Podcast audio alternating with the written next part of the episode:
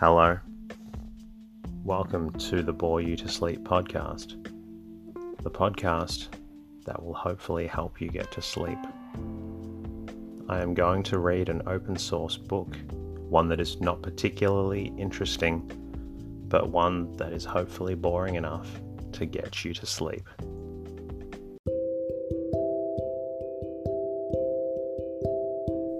Is there something interfering with your happiness or is preventing you from achieving your goals? I know there have been times in my life where I've struggled with sleeplessness, which is why I strive to help people everywhere with theirs. I'm proud to have partnered with a new sponsor, BetterHelp. BetterHelp will assess your needs and match you with your own licensed professional therapist, which doesn't take long at all. It's not a crisis line, it's not self help. It is professional counseling done securely online. You can schedule weekly video or phone sessions in the comfort of your own home. You can also log in to your account anytime and send a message to your counselor when you need. You'll have access to a broad range of expertise in BetterHelp's counselor network which may not be locally available in many areas. BetterHelp is committed to facilitating great therapeutic matches, so they make it easy and free to change counselors if needed. Visit trybetterhelp.com forward slash bore you to sleep. That's try better H E L P and join over 500,000 people taking charge of their mental health. Special offer for You to Sleep listeners with 10% off your first month at trybetterhelp.com forward slash bore you to sleep. Tonight's readings come from The Origins of Thought and Speech. Published in 1905, this book is written by N. Moncalm. It looks at how the thought and speech originated in terms of human evolution. My name is Teddy, and I aim to help people everywhere get a good night's rest. Sleep is so important, and my mission is to help you get the rest that you need. The podcast is designed to play in the background while you slowly fall asleep.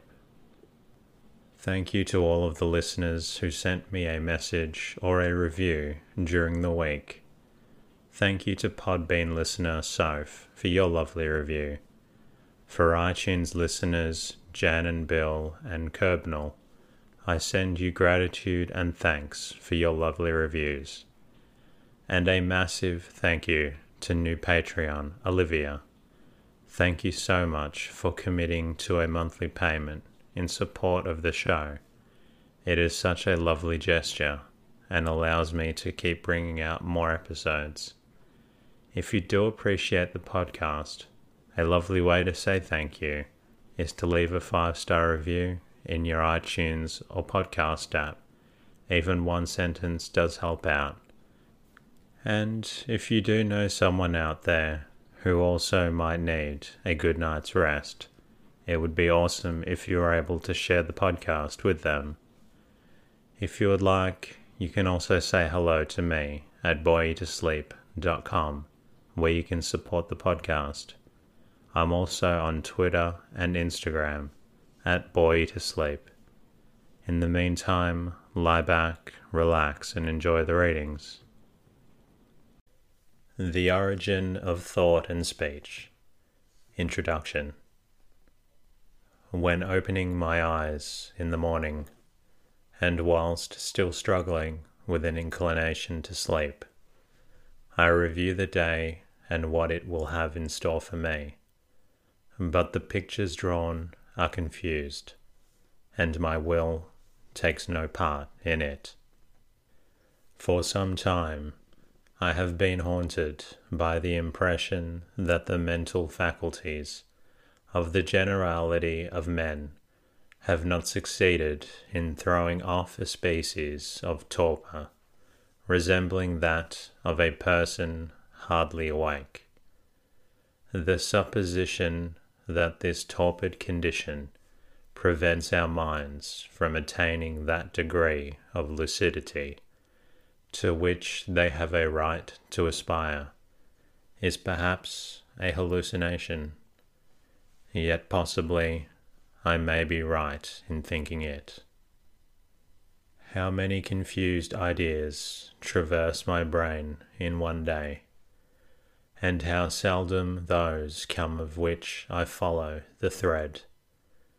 We know well that injunction so often given by parents to children and by schoolmasters to their pupils. Try to concentrate your attention. It almost seems as if that which we require of children is beyond my powers, for I have hardly resolved to disentangle a problem of whatever kind, when, under the form of useless, futile, inept thoughts, obstacles heap themselves across my path. When a person has to be awakened, who is disinclined to be disturbed, he is violently shaken. What movement would suffice to energize a man whose mental powers were drowsy? I do not see anything from outside the wall and a personal effort could not be looked for from an inverted will. And yet I am possessed by the desire to penetrate the mystery of my existence. I ask myself what I am, and why I am on this earth. From the moment that I put this question to myself, I feel that the awakening may be possible for me. I know two classes of men who never asked it. First, those who do not see that there is any problem to solve, and secondly, those who are content with infantine and superficial teaching, or more or less elaborate and learned but come from one who appears to himself to be the depository of a collection of supernaturally inspired truths. I own that I do not belong to the first of these divisions, since I shall have no rest as long as I am ignorant of what passes in me and around me Neither do I belong to the second of these classes, since those who compose it are content to believe. But faith is not knowledge, and I am anxious to comprehend what has been discovered, known, and established by evidence. But how shall I submit to this labour of research? when the habitual condition of my thoughts is to wander at will amongst my impressions, and when I am so incurably absent minded. We live in an atmosphere of many and varied ideas, ideas true and false, good and bad they pulsate in the air we breathe. They are like the winged ethereal seeds which are lifted up by the slightest breeze of autumn and carried afar. They are little heeded, but should it happen that these seeds attached themselves to our garments, we should notice how strikingly the one form varied from the other. Amongst those ideas which wander, at large is this aphorism that we are ignorant of that of which we know not the commencement, or in other words, of that which we do not examine from the practical point of view. He who wishes to learn how something is made, whatever it may be, must know how to begin it. This truth has so ancient a date that we cannot conceive of a time when it was absent from the mind of man. Only it had the common lot of all truths, which we are so familiar that apparently there is nothing to learn from them, and this aphorism appears at first sight to be the ramblings which we hear, but to which we do not listen. To me, it is of value, as it strengthens my conviction that the mist which obscures my vision will not be dissipated until I have traced certain problems to their source. I know by experience that few phenomena are easy of explanation when their appearances only are examined at any given moment, and close questioning fails to elicit light, whilst ignorance prevails concerning their beginning. How does it happen that, in spite of such unfavourable circumstances, often with no clear purpose, and with eyes half shut, humanity can advance, for the progress is indubitable. The public conscience has developed, and its actions make themselves felt. Civilized nations have become more humane. They understand better than they formerly that peace is more profitable than war. Certain social problems are being seriously discussed, and some are on the point of solution. In the physical sciences, as well as in the mechanical arts, progress is most marked.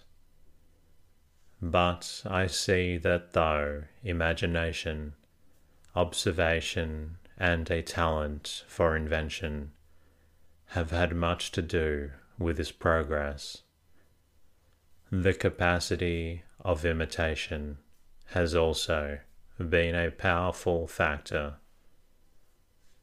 When William Herschel gave up music for astronomy, he perfected the optical instruments which were in use at the time, and manufactured some excellent telescopes at comparatively moderate prices, with the result that his fellow astronomers and their successors were able to devote themselves to the study of the heavens with greater ease and readiness.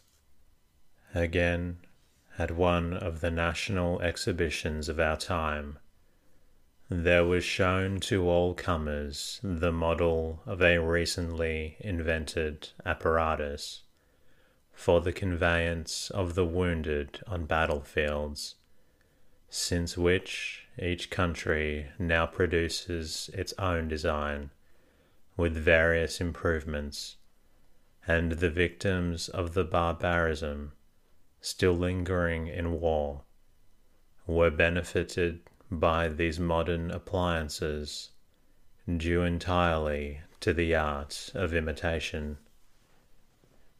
In short, progress exists, but not all along the line. As thought travels slowly in its domain, so mental science is behindhand a true idea is not mechanically reproduced. It must be tended for to bear fruit. But what tendance would avail if it is only with difficulty that we discriminate between what we already know and what we do not yet know, for this distinction must accompany conscious progress. Everything around us tends to keep us in this penumbra, which is so favorable to inertia, ignorance, sleep. Certain groups of philosophical ideas become condensed and systematized. In some systems, there are one or two great thoughts only. This suffices. These systems remain, germinate, and direct contemporaneous generations, as well as those of the future. It may also happen that these same ideas invade brains little prepared to receive them and thus deviate from their course, err as they advance, and end by becoming the travestied, that it is no longer possible to know what they were at their origin. A swerving movement has taken place, which causes suffering to contemporaries, and still more to those who come after. Thus the bulk increases, the bulk of truth and the bulk of error, and this fatal expansion of the truth and the false, intertwined the one with the other, pursues its encroaching and troublous way. This confusion is something impersonal it is an opaque body which interposes itself between the truth and ourselves, and prevents us from contemplating it. But the confusion may also arise directly from those whose mission it is to guide us. I open a book written by some grave thinker who, I imagine, knows his subject thoroughly, and I begin to read in all confidence. At first, I think I understand him. Then I am stopped by a word, and I wonder what meaning the author has attached to it. A little further, I come upon the same word, which now seems invested with another signification. This disconcerts me, and I close the book. I take another, but the same disagreeable surprise awaits me, and I find everywhere terms whose meaning varies to suit the convenience of the author and what we are to understand by these words is nowhere explained. These defects arise, probably, from the fact that certain philosophers, taking their confused opinions for new ideas, seek for words in which to express them, and not finding them in their vocabulary. They coin them using terms to which no precise meaning is attached, which terms remain more or less enigmatical to the authors themselves, and, consequently, unintelligible to the readers. In this way does the confusion of ideas arise and is propagated. A philosopher, I think, it was Hamann, who made the following very true and very alarming statement. Language is not only the basis of our power of thought, but also the point from which our misunderstandings and errors spring. And Hobbes also says, It is obvious that truth and falsehood dwell only with those living creatures who have the use of free speech. But all that I have just said indicates merely a superficial portion of my passing impressions. In going below the surface, I find it in the past are the causes for our present perturbation of mind. For centuries, we have frequented schools in order to learn to distinguish truth from error. Yet it is always a mixture of truth and error that we are taught. What result had we attained on the eve of the twentieth century? We are still asking ourselves whether science does or does not harmonize with religion. After that, we cannot but give up ourselves to the deepest despondency. We cannot but fold our arms in despair and question whether we shall ever see things clearly. Amongst our ancestors, there were sometimes found men of great resolution who, in order to punish themselves for cowardice and luxury, administered discipline to themselves. The idea is not so extravagant as it appears to some people. A few good strokes of the whip might result in reviving or strengthening the will and in forcing it to resist the moral supiness which is so apt to increase. But physical discipline is no longer in use amongst us, and in my own case I have substituted an illustration of which I try never to lose sight. I picture to myself an ideal potter whose whole ambition would be to make good vessels, and having succeeded in making some of great solidity, he would choose out those of the finest shape for the market.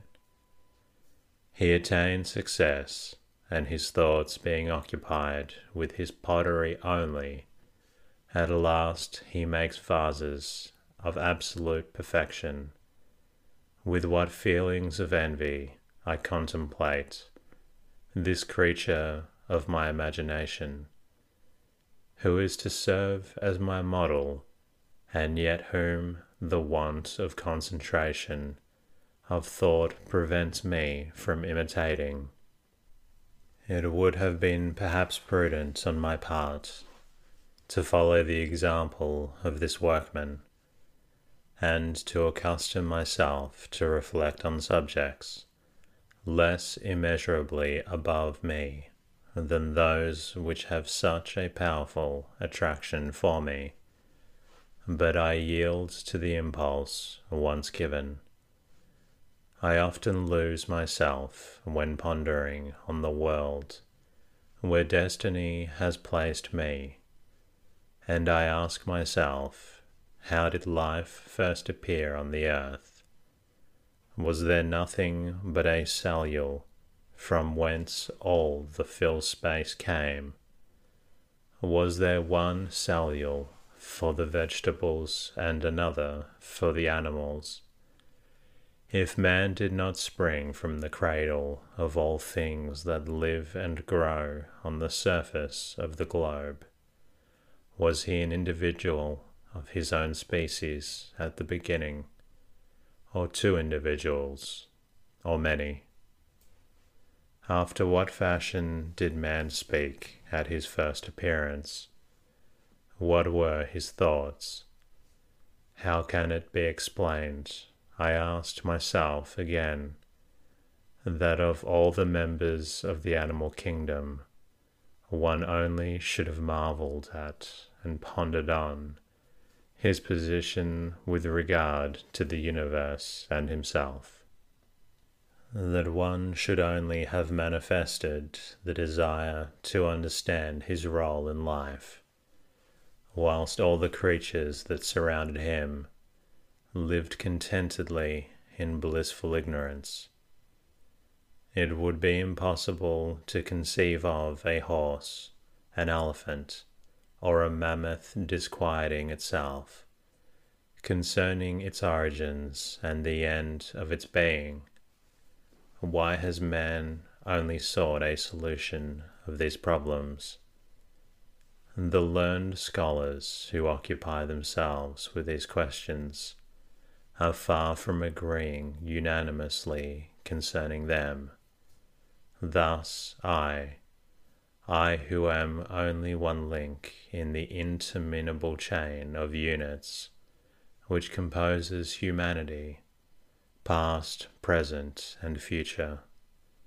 I, in my own individuality, must live and die in my ignorance. I revolt against this prospect, which I yet recognize as enviable. I refuse to acknowledge myself beaten, and I feel myself irresistibly driven to seek for more knowledge.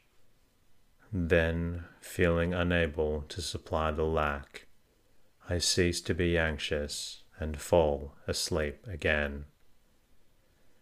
Sometimes, when led to investigate the inner tribunal, conscience, I contemplate a phenomenon purely intellectual and moral, which the uproar raised by the conflict of so many heterogeneous ideas cannot make me forget. Although it does not intrude itself upon me with violence, on the contrary, it waits with an unparalleled patience and discretion at my door. It is the phenomenon named religion. We read it in the Bible that Moses, having noticed a burning bush that yet was not consumed, went up to it the more closely to investigate this marvel. For many people, religion has borne the same aspect that the burning bush did for Moses and those, like Moses, have approached it in the endeavor to discover what it could be. Religion has always compelled attention.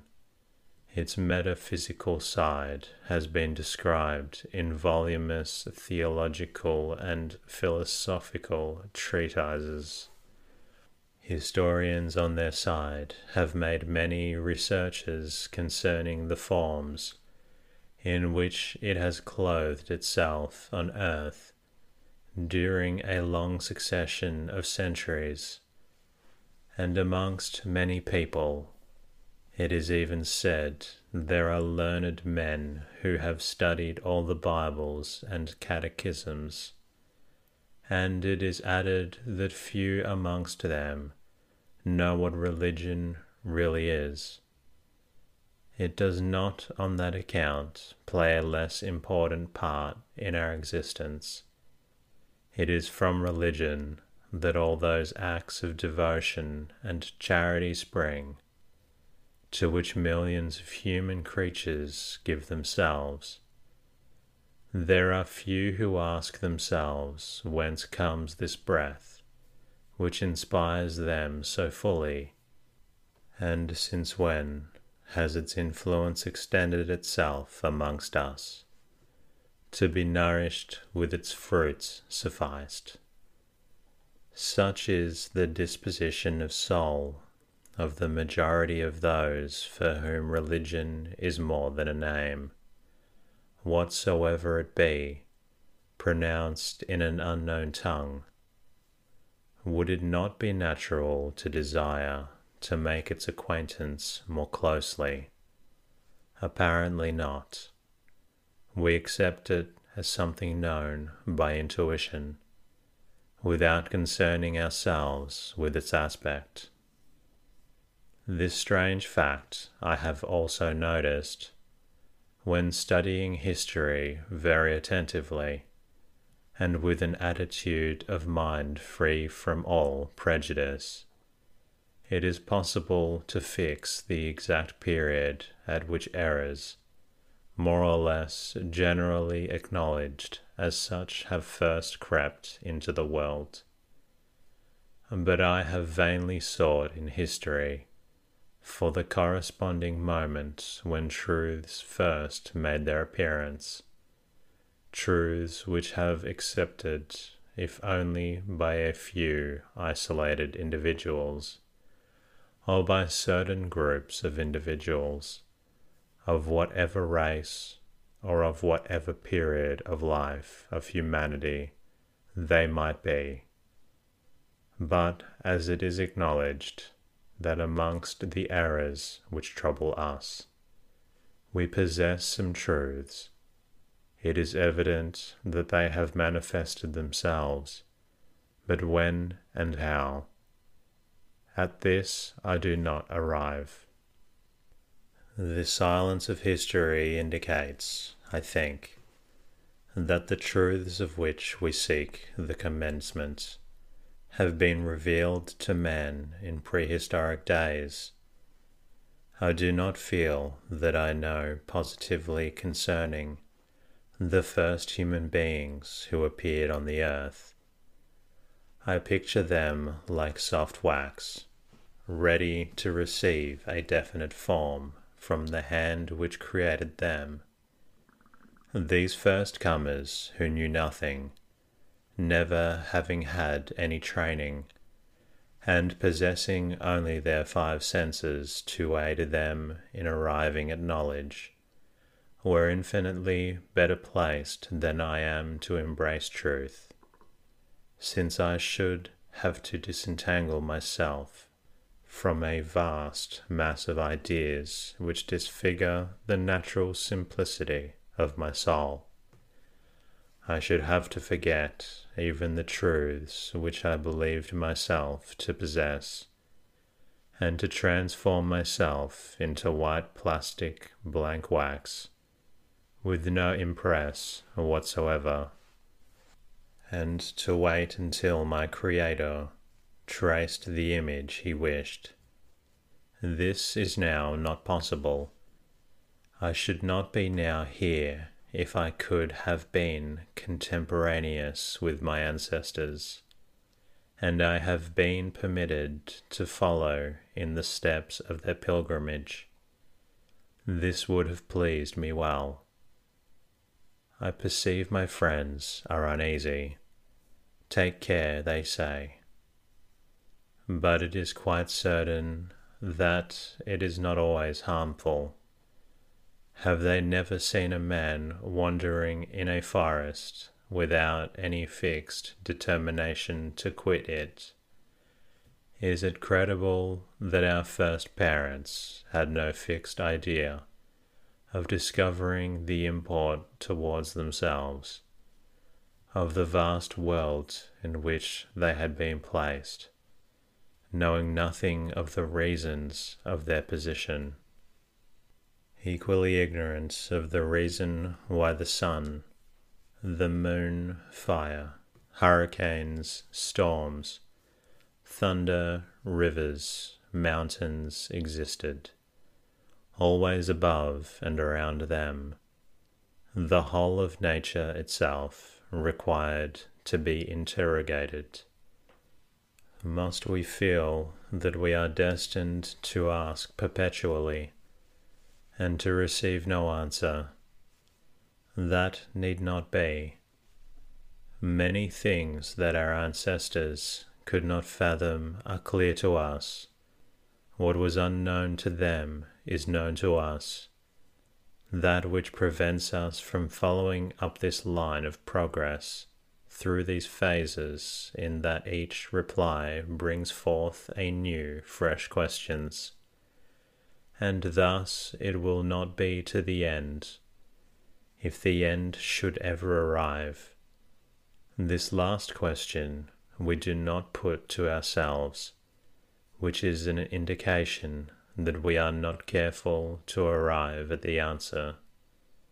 When I compare the present state of our knowledge and of our condition of mind, to which I have given the epithets of torpor and inertia, and they are rightly given to that which held sway in the dark ages, when the earth rested on an elephant, the elephant on a tortoise, and the tortoise swam in the void, I must acknowledge that we now see things more truly.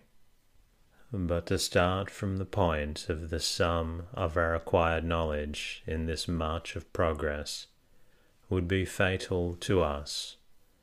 The ground we have won will only retain its solidity in proportion as we keep in sight the path we have trodden, with all its encountered and vanquished obstacles and that will only be by pursuing the same path in company with our ancestors.